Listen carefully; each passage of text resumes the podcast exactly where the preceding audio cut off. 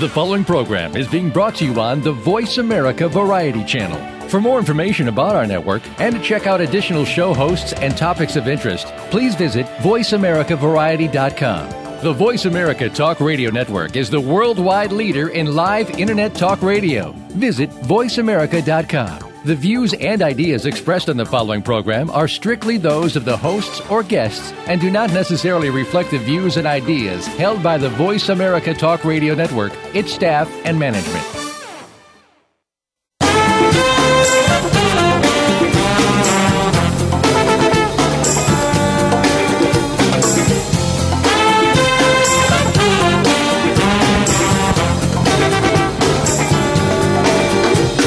Archaeology is often viewed as a fascinating, eclectic, yet ultimately quaint pursuit.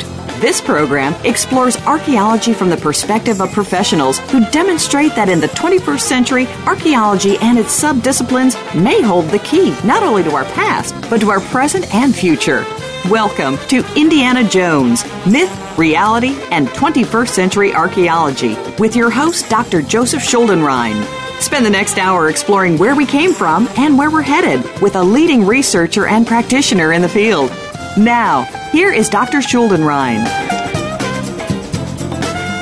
Good evening, everyone, uh, from metropolitan New York City area where it's lovely and very sunny outside and sort of a wonderful day actually to talk about archaeology. Kind of wish we were in the field. Um, today's program is another in a segment, another segment in a series of programs that we have dedicated to looking at the elements of public outreach in archaeology, which has increasingly become a more important and more compelling element in uh, the archaeological universe because, as we have discussed on numerous other occasions, the uh, funding sources for archaeology, the traditional funding sources, research, uh, and governmental grants are diminishing, and archaeologists are uh, increasingly held accountable to the public for doing the type of work that they do. Uh, it has been actually a big blessing in many ways because it connects people with archaeology and demonstrates a connection between the past and the present on a very fundamental level. And in today's program, we are very fortunate to look at public outreach in the city of Baltimore, Maryland, which, unless you've been in a cave for a very long time, you know has been besieged by a series of difficulties and problems. And we are looking at public outreach as possibly a way of bridging gaps and instructing people on heritage and their backgrounds and my two guests will discuss the nature of public outreach in Baltimore from the perspective of uh, an excavation and their own particular careers, which have been dedicated um, to doing this type of work. My uh, two guests are actually a married couple. Uh, my first guest is archaeologist Lisa Kraus, who holds a PhD in uh, historical historical archaeology from the University of Texas at Austin, and she has worked as an archaeologist for the Maryland Environmental Service and Highway Administration since 2009.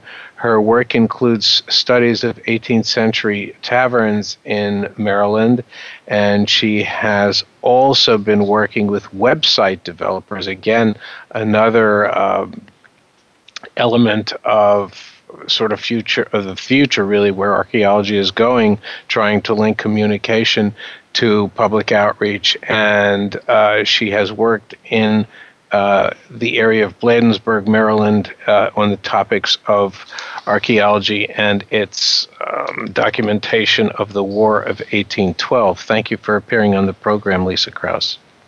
Thank you very much for having me. And uh, Jason Sh- uh, Shellenhamer has 15 years of experience in archaeology and master's degree in applied anthropology from a, a very uh, well known program, certainly in archaeological circles uh, at the University of Maryland. Uh, Mr. Shellenhamer's uh, projects have included survey work at the Chesapeake and Ohio Canal Historic Park, the Antietam National Battlefield, uh, Gettysburg, the Gettysburg National Military Park, and the Peterson House at the Ford's Theater National Historic Site. Welcome to you as well, Jason. It's a pleasure being here.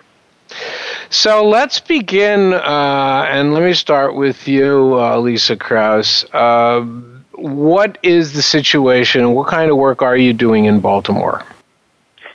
Uh, the, the current project we're doing uh, is one that Jason and I started that is not affiliated with, with any university or uh, federal or state agency. It's uh, entirely a community-based project that we envisioned when we first moved to our neighborhood in Northeast Baltimore. Um, and and it has actually been a fantastic experience. I think you you hit on at the very beginning this idea that shouldn't come as a surprise to anyone that Baltimore uh, is a place that is very much in need of help uh, right now. Whether that help comes from within or without, um, people are looking for ways to make meaningful connections with their neighbors, their communities, um, and ways of you know helping their their neighborhoods pull together and uh, make new things possible, make things you know the basic fundamentals of life possible in neighborhoods in Baltimore. And you know, while I certainly don't think that archaeology can do that all by itself, um, one of the things that we really hoped would happen when we started this project was that people would pull together, find a, um, we, that we would find an archaeological site in the park in our neighborhood, Herring Run Park, uh, and that people would find value in the experience of working together to discover and tell the story of the archaeological sites that we find there. Uh, and I think that that's gone remarkably well for us. And uh, tell us a little bit about the project itself.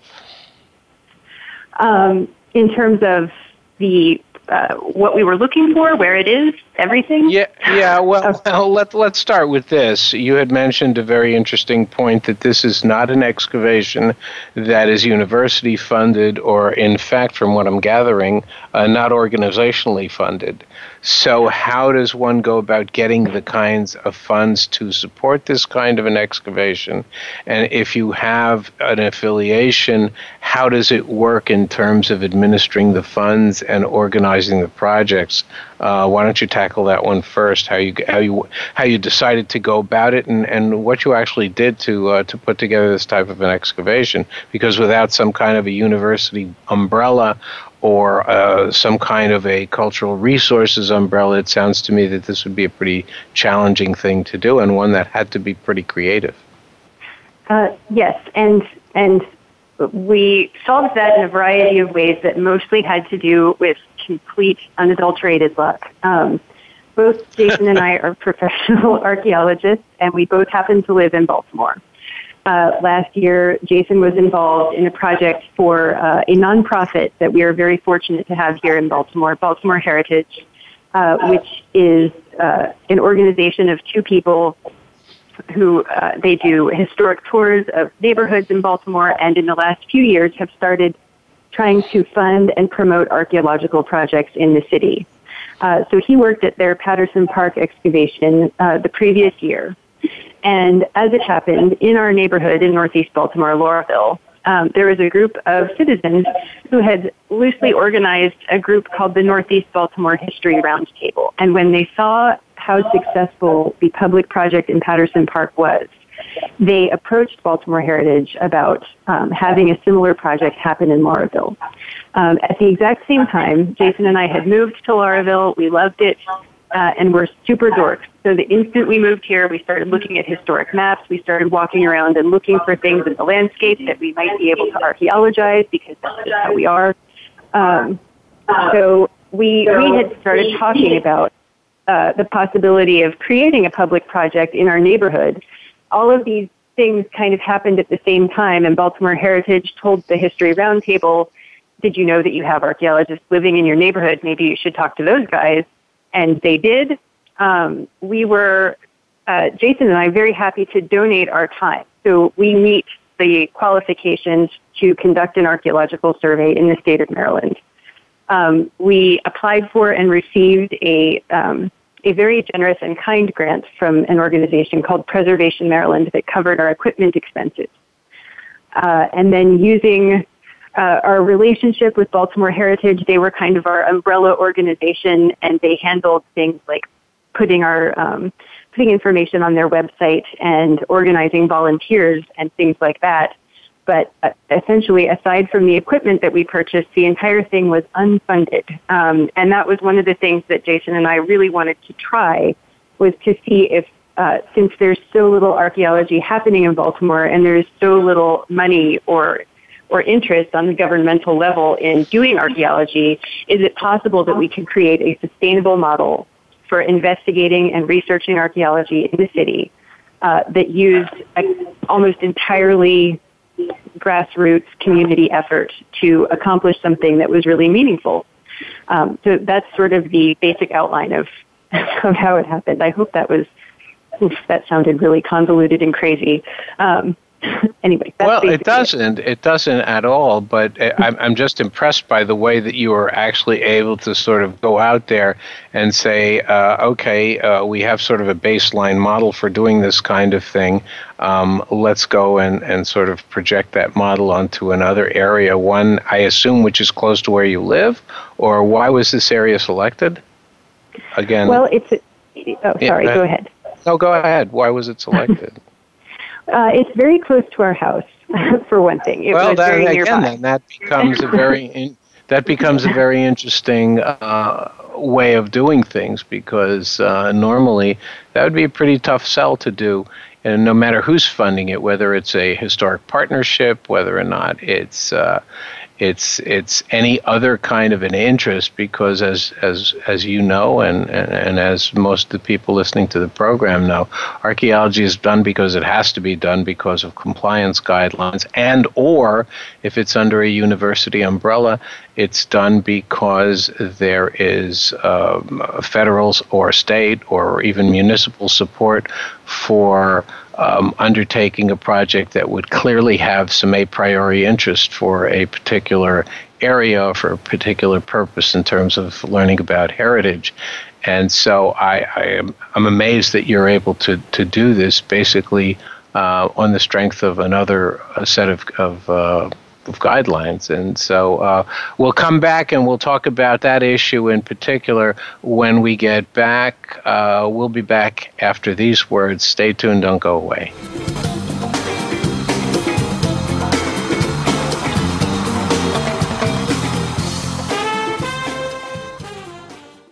News, opinion, your voice counts. Call toll free 1 866 472 5787. 1 866 472 5787. VoiceAmerica.com. There are over 140 million products manufactured worldwide. It is impossible to know the ingredients in these products, especially those made overseas. Stan Salat creator of the HSF mark and the Counterfeit Mark Alliance, is the host of People to People, working together for your safety. Stan believes in our right to know the type and amount of hazardous materials in consumer products and whether they are counterfeit. Find out how you can protect yourself every Tuesday at 2 p.m. Pacific Time, 5 p.m. Eastern on Voice America Variety.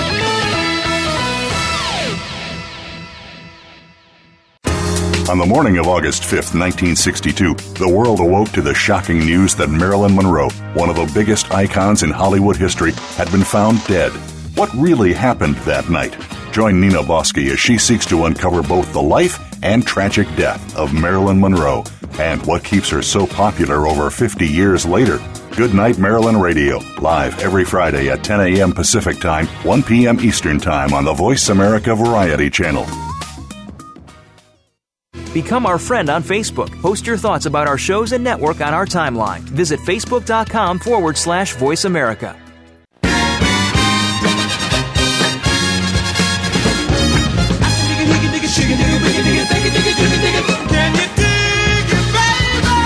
Listening to Indiana Jones Myth, Reality, and 21st Century Archaeology with Dr. Joseph Schuldenrein. To be a part of our discussion today, please call 1 472 5788. That's 1 472 5788. Or send an email to Indiana Jones Myth Reality at gmail.com.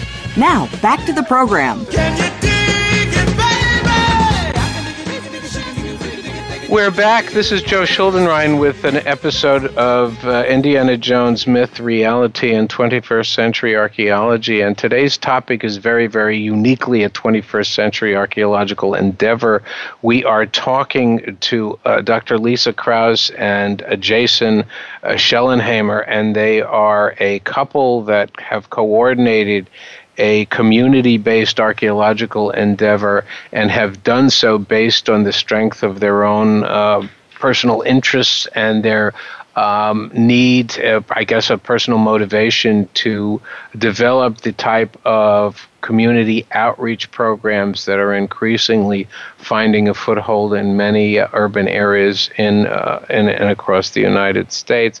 Um, Jason, why don't you tell us a little bit about the actual implementation of this project. Tell us where it is. I guess it's in Northeast Baltimore, but for those of us who are not familiar with that part of the world or that part of the country, I should say, why don't you tell us a little bit about how you put this excavation together and how it moved along through uh, through time and, and where it stands right now? Sure. Um, so sure. The, um, so the project originally started as um, you know, as Lisa had mentioned, that the Northeast uh, Baltimore History Roundtable was interested in doing a project in their local park, um, which just happens to be two blocks down the street. Um, but other than that, they were not aware of. They had an idea that there were mills in the pro- on the property um, in the, the, the city park, but they didn't know what types of mills, how old they were. They were just so we really started with a blank slate, um, not really knowing what kind of cultural resources were actually present um, within the park. So um, the first thing that we did, um, Lisa and I, were um, we started doing some historical research, um, looking at land grants and uh, historic maps and some deeds of the property, as well as just doing an initial survey of, of the park, trying to identify any potential sites that would be I, I guess, welcoming to a, a large-scale public archaeology project. So um, it ended up as we started, you know, pulling off the layers of um, of history on on this site. We actually the, the park is phenomenally, you know, historic um, and prehistoric, and um, the earliest settlement in, in this portion of the park was in 1695. So um, a fairly early um, occupation in uh, in Baltimore County.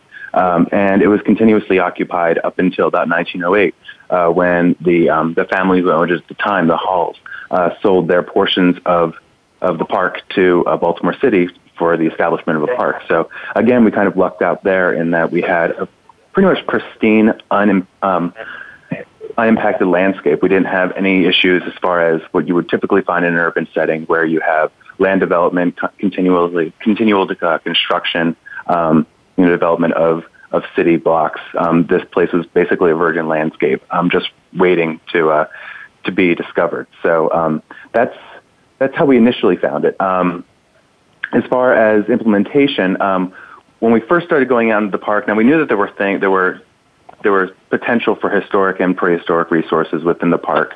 Um, based on historical research, we were able to identify that there was, in fact, several mills that are located within the current park boundaries. Uh, one mill dates back to 1760. Another one dates back to about the 18 teens.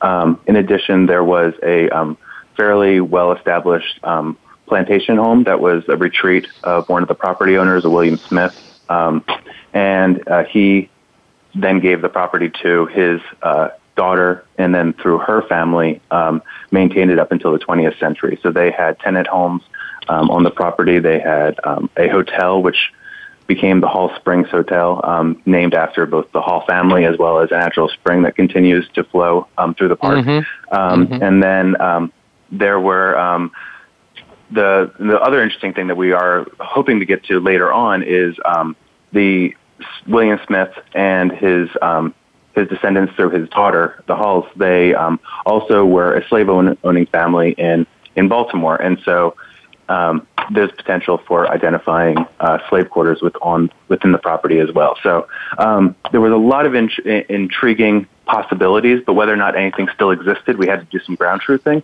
Um, so we did um, an initial shovel test survey um, on locations that we, we deemed high potential. And it seemed like every time we put a shovel in the ground, we found something. Uh, so the um, first day out there, within two hours, we found the cellar of the Hall Springs Hotel. Uh-huh. Um, and then the next weekend, we went out there. We identified what what we did, would later discover to be the Eutaw Manor House, and um, the the amount of you know we had intact features just from an initial weekend survey. Um, we had looks that we were dating from about 1760 to about 1865, um, and so we thought this might be the best location for a uh, for a, a, public project. Um, so um, we crossed our fingers. We started the public project. Um, we got some funding, as Lisa said, from Preservation Maryland um, through our partners um, in our community. We um, started developing a, a research plan um, and uh, and started the ball, ball rolling. So that was the initial beginning. So um, I'm gathering here that you you had talked about a, a, very standard procedure that's done in archaeology when when you're trying to search out potential areas of archaeological interest. And obviously, you had done the map research and you had done the documentation research. So you knew that this estate and this historical, uh, historically significant structure and set of structures, you knew that it was there, and basically that that was the basis for um, doing the uh, the guided shovel test survey. Correct? That is correct.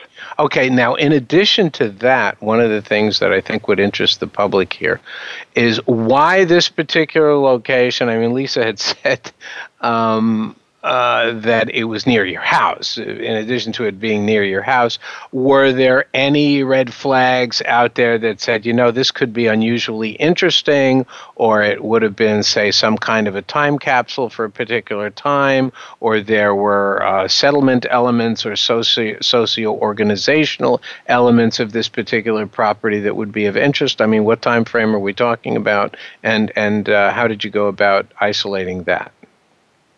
Uh, I'm going to jump in really quickly uh, just to, to, add one thing that um, while we were certainly interested because it was nearby and it was a place that we walked every day and that we passed mm-hmm. on our way to work every day, um, essentially anywhere in Baltimore, um, I, I, would consider at this point almost in need of salvage archaeology.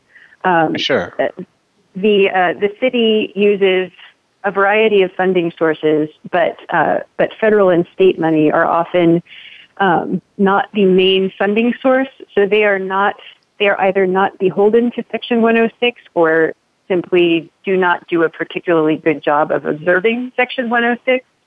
Um, so and in addition to that, in the parks, um, it is it is quite easy for twenty five dollars to get a metal detecting permit to go into the park and metal detect. Ah, okay, okay, okay. Um, I should uh, I should point out to those of us or those in the listening audience that when those terms are, are bandied about Section 106, a reference is made to the legal guidelines that have to be followed when an archaeological site is being excavated under a compliance umbrella. And of course, in your particular situation, no such thing existed because you were doing this basically as a private endeavor, right? Yes um, with the, the permission of the park um, and uh, the, the friends of the park who were of instrumental in, in getting us the permits that we needed. Um, okay. In addition, there are two large projects happening in that park in the next year, um, a major bridge project and a, a, trail replacement project that are happening. Mm-hmm. Um, so there there was an urgency to, to to any archaeology that you were doing anywhere in Baltimore, and and it continues to this day that uh, I, I feel like uh, the citizens of Baltimore are being robbed of their heritage on a daily basis. Um, so there is more than just, um, you know, sort of a, oh, well, th- that would be fun. It was also very much that we were watching these projects uh, move forward and discovered that no archaeological work was ever going to happen in the park unless we did it ourselves. Um, but I will now throw this back to Jason so he can talk about um, what it was in particular about those sites uh, that was of, of a special interest, especially to our neighborhoods. Mm-hmm. So, Jason, why don't you pick it up from there? Yeah. So um, the one interesting thing about the um, the Hall Springs is that um, by the mid 18th century, um, mid 19th century, I correct them. Let me correct myself. Mid 19th century, um, there were several mills that were being developed here, and um, mill towns um, kind of sprung up around it. Um, during the 19th century, all across Baltimore, there's communities uh, in Hampden um, along the Jones Falls, which runs straight through. Just give you an idea for those who aren't from Baltimore and know Baltimore very well, run, runs straight through the center of the city.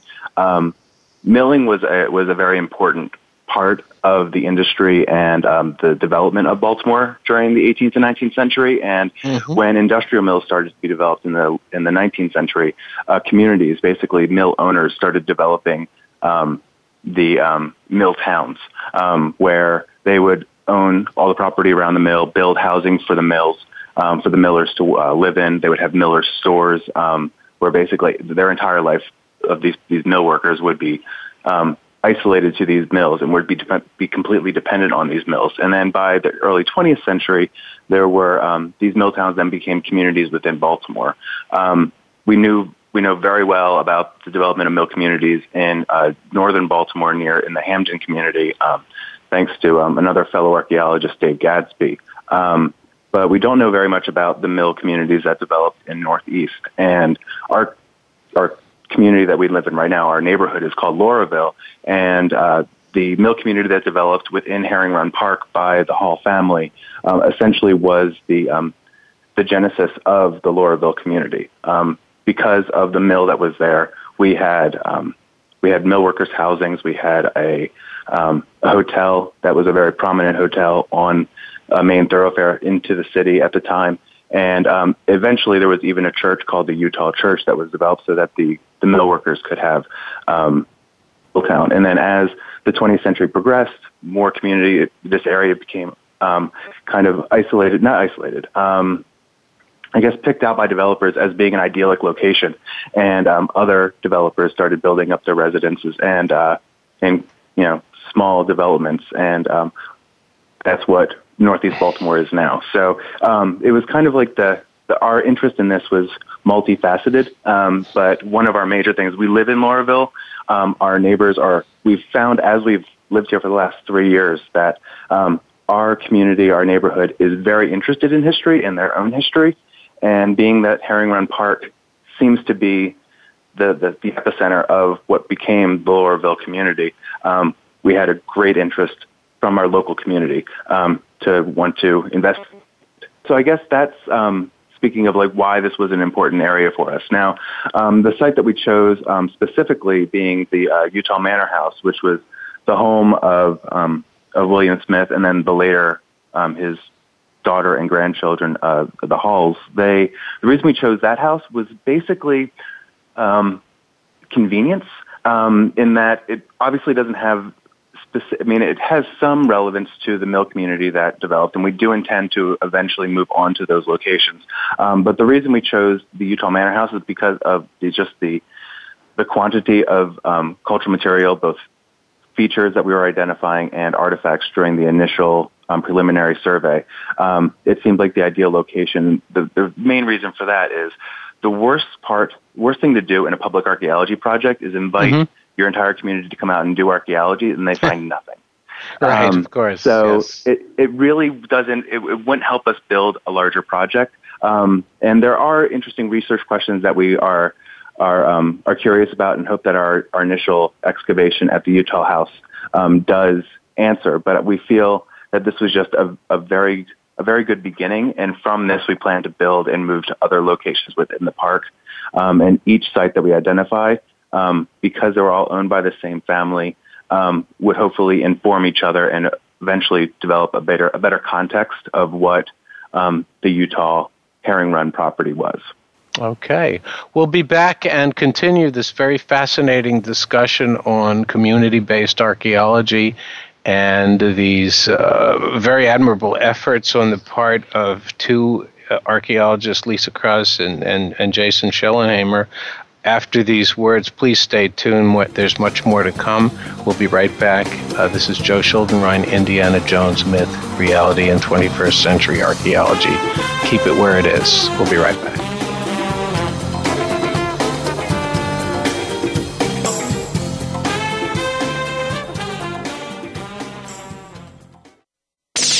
the Internet's number one talk station. Number one talk station. VoiceAmerica.com. Voice America presents a new kind of health awareness talk show the Sharon Kleyne Hour Health, Environment, and the Power of Water. Show host Sharon Kleyne interviews leading scientists to discover how each of us can become proactive in protecting our personal health environment in an increasingly unhealthy world. Every show offers new information that could save your life the Sharon Kleyne Hour is health from an environmental perspective, your ultimate source for a personal environmental lifestyle. Listen Mondays at 10 a.m. Pacific Time on the Voice America Variety Channel and Wednesdays at 12 noon Pacific Time on the Voice America Health and Wellness Channel. Tired of lackluster results with your marketing? Craving more leads in your business? Tune in to the Mojo Marketing Edge with the team behind Mojo Global Marketing, Ira Rosen and Corey Michael Sanchez. Winners of the Marketer of the Year, they will show you how to generate daily leads, build databases of raving fans, and close deals faster than ever before. See what's hot right now and how you can tap into it to generate an endless supply of customers and clients. The Mojo Marketing Edge can be heard every Monday at 1 p.m. Pacific Time, 4 p.m. Eastern Time on the Voice America Variety Channel. We're making it easier to listen to the Voice America Talk Radio Network live wherever you go on iPhone, Blackberry, or Android. Download it from the Apple iTunes App Store, Blackberry App World, or Android Market.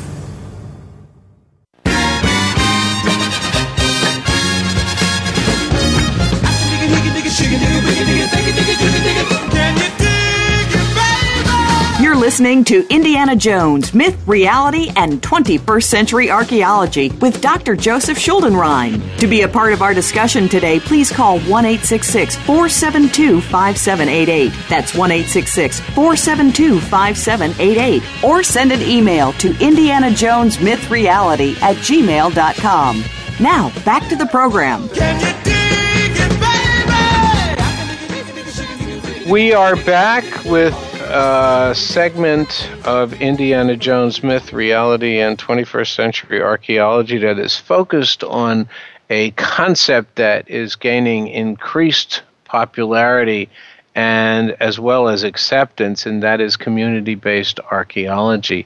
My two guests are uh, Lisa Kraus and Jason Schellenheimer, Hamer, who have worked together in uh, the northeastern Baltimore to develop a an excavation that looks essentially at the historic her- and the heritage based components of an area in which they live. And we were discussing during the ba- break uh, that these types of initiatives really require a major commitment on the part of the archaeologists themselves because, as we have discussed in previous programs, archaeology is largely done because it has to get done under the guidelines and under the umbrella of, of uh, legal strictures, which say that essentially if a property is going to be developed by a public concern for uh, for whatever reason, then archaeology gets rolled into the regulatory environment and it gets done. However, uh, this project, in a sense, is a throwback, and it's basically going back to a time when, uh, and it, it, wasn't that long ago, but it was a while ago, certainly, when people did archaeology because they had every reason to believe, based on previous research and what they had done, that a site of some significance was uh, going to be in a particular location. Of course, there are maps, certainly of historic periods, that, that point that up, and that's not done anymore as, as much as, as it used to be, and certainly not done very much in urban areas where obviously you simply just can't dig up a property that's going to be underlain by utilities and water mains and uh, uh, potentially dangerous situations that uh, inhibit your ability to do that. So, my hats are off to you for doing this. And uh, I, I, guess I, one of the things I, I, would like to ask you is what were exactly you were looking for? You were looking for the estate and you were looking at the structures themselves. And you have a vision clearly of what this would mean for the community. And I'd like for Lisa to expand a little bit on that particular theme, how she, how you both sort of visualized the fruits of this uh, excavation, what that would be, and, and where you see it going forward. Okay. Um, well, as Jason explained, this is um, a park and a site that um, that has a very long history, um, predating the founding of Baltimore as a city. Um, and something that might have been a little confusing is that when, when the site was occupied uh, historically, this location was in Baltimore County. Um, we we became part of the city in 1918, so it's now uh-huh. a city. but uh, in terms of tying that into something to do with the community, in our community, there are a lot of people who are very interested in history, and there are a lot of people who have no clue about history and assume that it would be quite boring, and also assume that our community pretty much has none.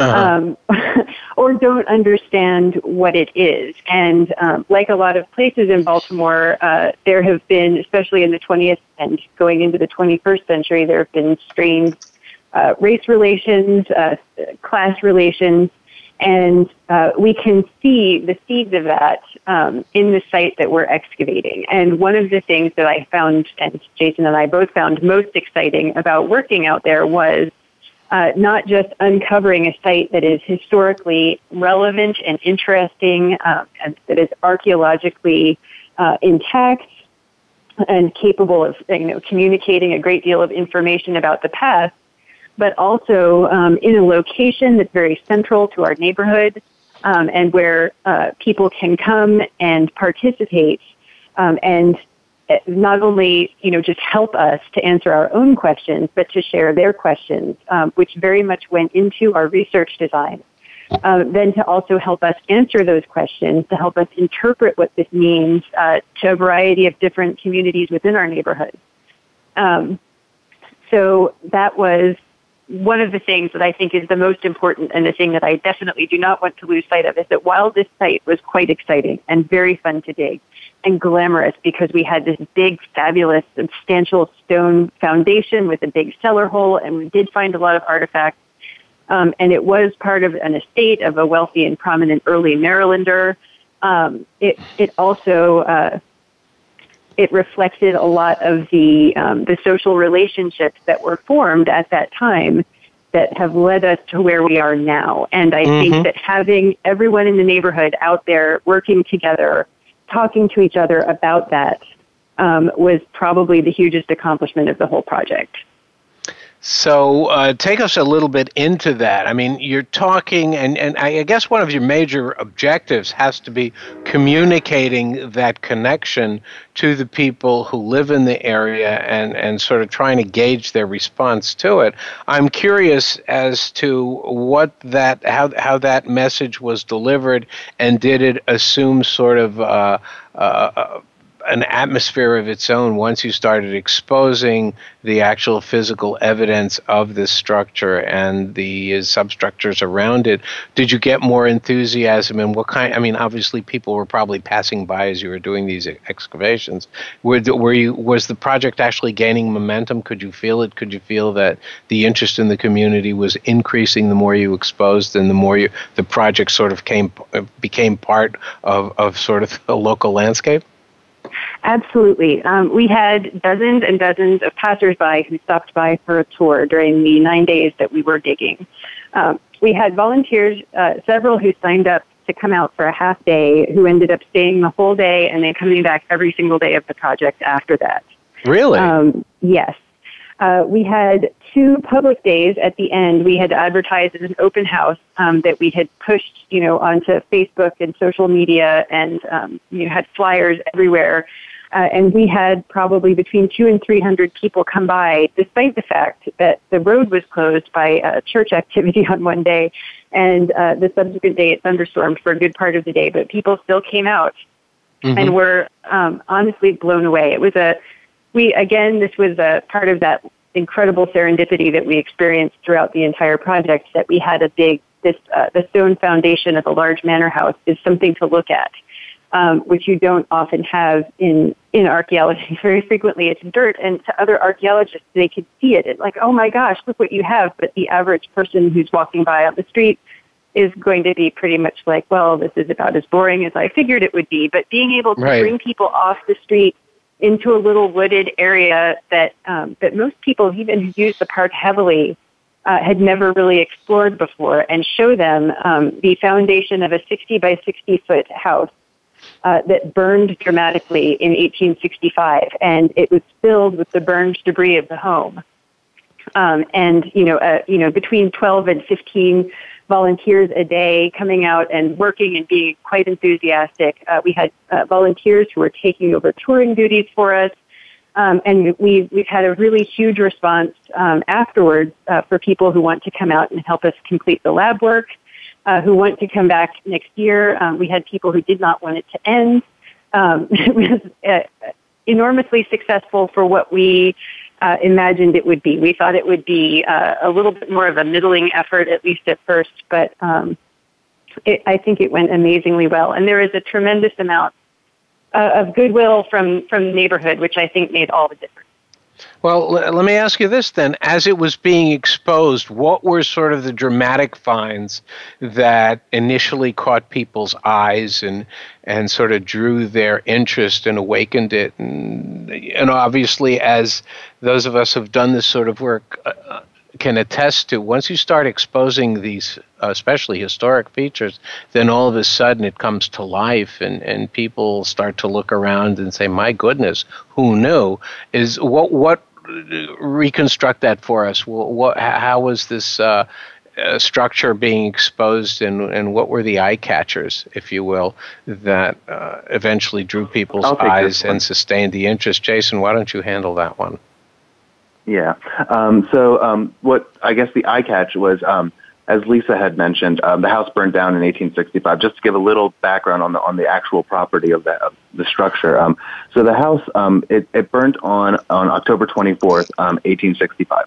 Um, um, uh-huh. We know that because it shows up in the Baltimore Sun. Um, the uh, the event that surrounded the fire is somewhat somewhat dramatic. Um, it was actually a family christening that was occurring. It was a christening dinner um, mm-hmm. at at the house, and um, as they were having their dinner, sitting down to dinner, the um, the house the must one of the rooms caught fire, and um, the account from the Baltimore Sun is that um, passersby and um, guests um, evacuated the house, but they went they ran back in to get as much furniture as they could, and apparently sure. they saved the majority of it.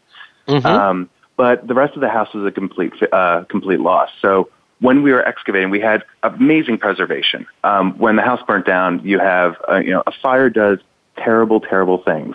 But it also, as far as archaeology goes, it, it it's kind of serendipity again, um, because you have we had a time capsule. It this this site was was done. It was over. It was no longer occupied on that date in 1865. The family moved on. They built another house elsewhere on the property. They never returned to this property. Um, so when we started excavating, we had, like Lisa said, we had a 60 by 60 foot stone foundation, two and a half feet wide um, stone walls, um, going down five feet. Um, so a very dramatic um, and, and, kind of glorious um, uh, a feature that we could show people. Um, we exposed portions of all four sides of the house.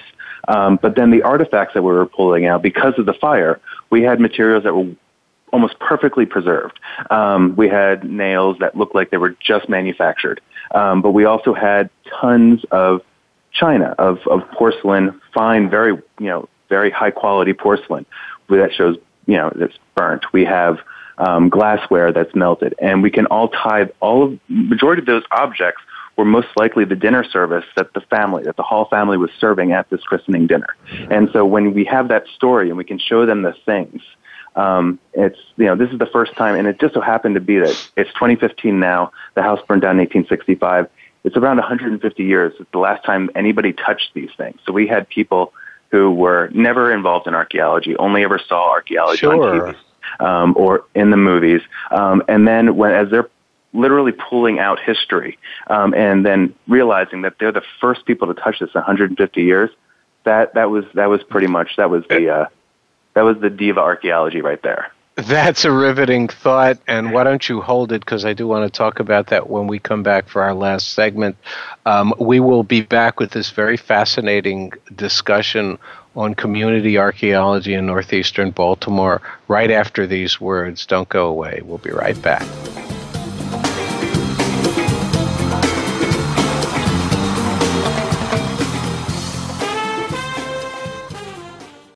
Stimulating talk gets those synapses in the brain firing really fast. All the time. The number one internet talk station where your opinion counts. VoiceAmerica.com.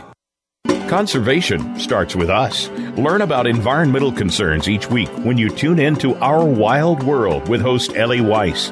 Our show centers on Africa each week and what's being done to save our wildlife, ecology, and ourselves.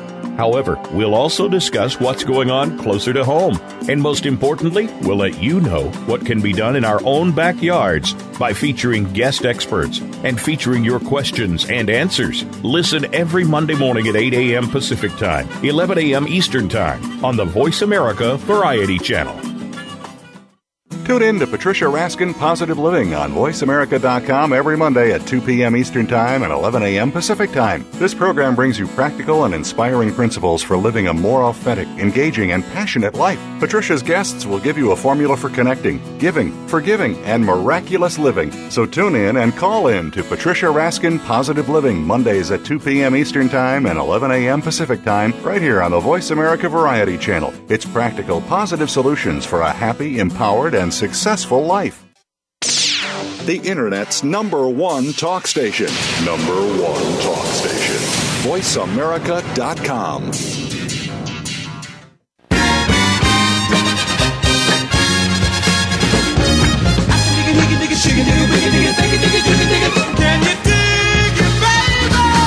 listening to Indiana Jones Myth, Reality, and 21st Century Archaeology with Dr. Joseph Schuldenrein. To be a part of our discussion today, please call 1 472 5788. That's 1 472 5788. Or send an email to Indiana Jones Myth Reality at gmail.com.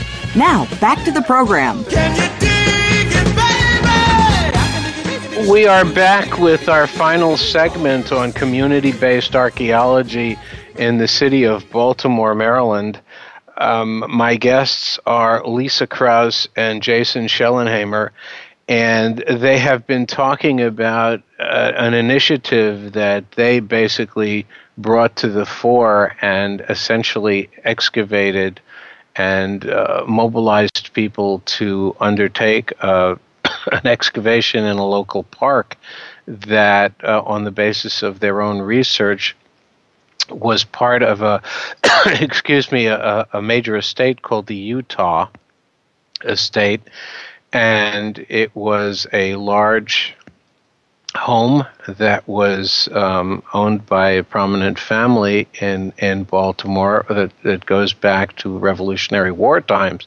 But there was a single event during uh, in 1865 during which that particular building was burned down, and the preservation of the artifacts and specifically diningware, kitchenware, and that sort of assemblage of, of historic artifacts were in pristine condition. Uh, Jason, why don't you just discuss that a little bit more, the findings and and the connection between those findings and the public as uh, interest in this excavation grew and probably created a sense of heritage and um, I would say probably a certain amount of pride from the local residents. Why don't you go on with that? Yeah, um, yeah, it certainly did. Um, it, like I was saying before, that yeah, this was it created a connection between the community um, when they were pulling out these things that you know of, of a neighbor, of a historic neighbor of theirs.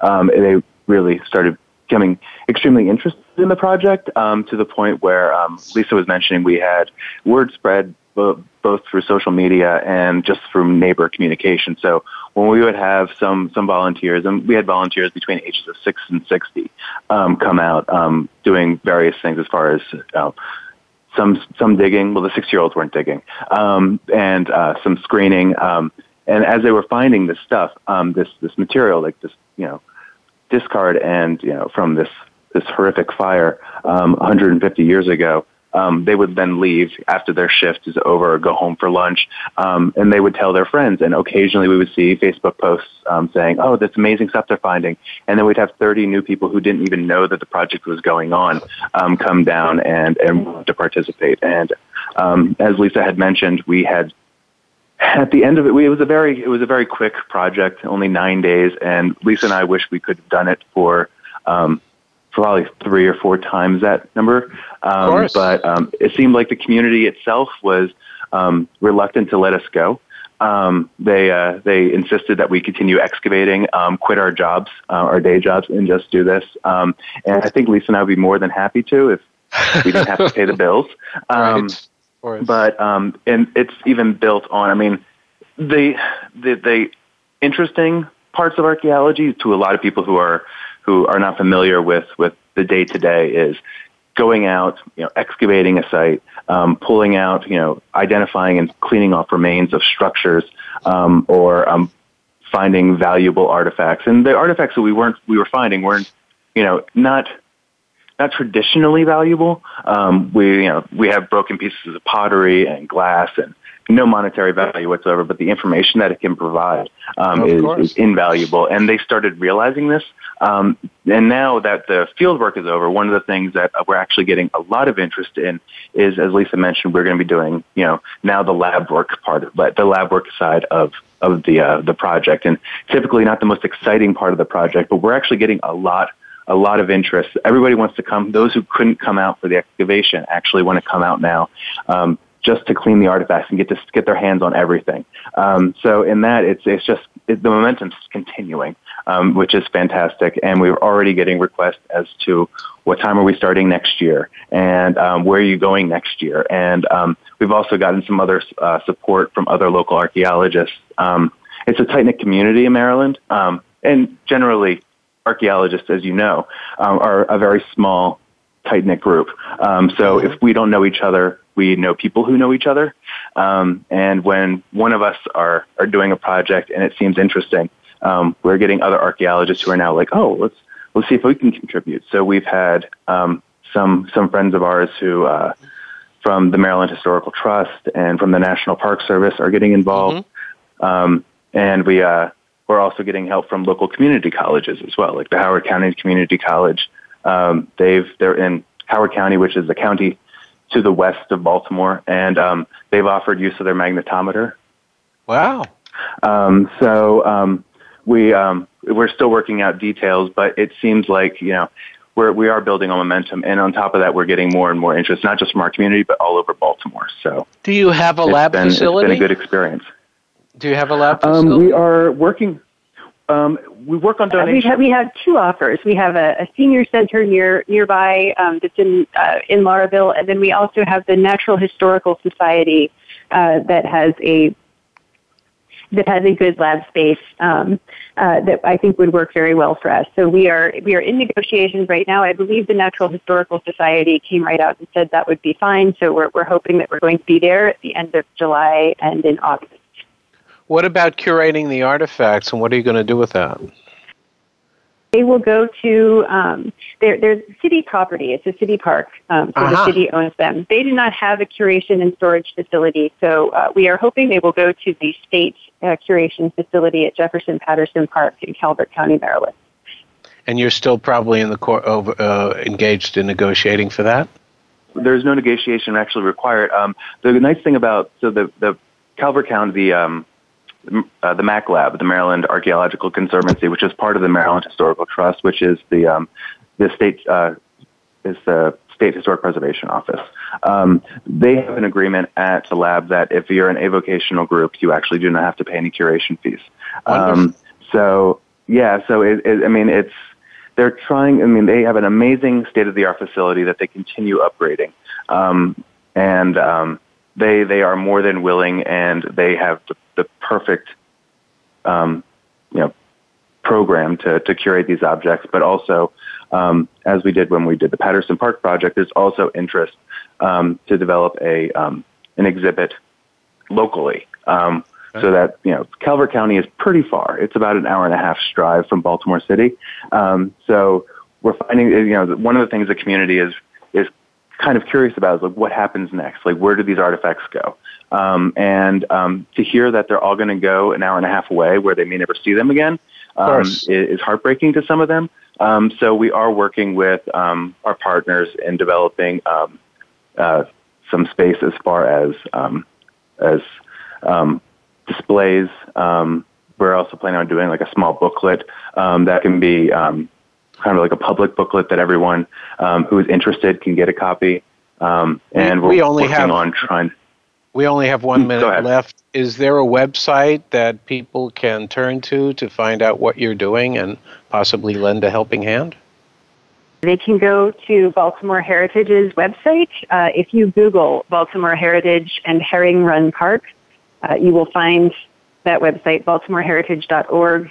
Um, they have our blog posts from the field season uh, and all kinds of information, historical background research, historic maps, all kinds of cool stuff.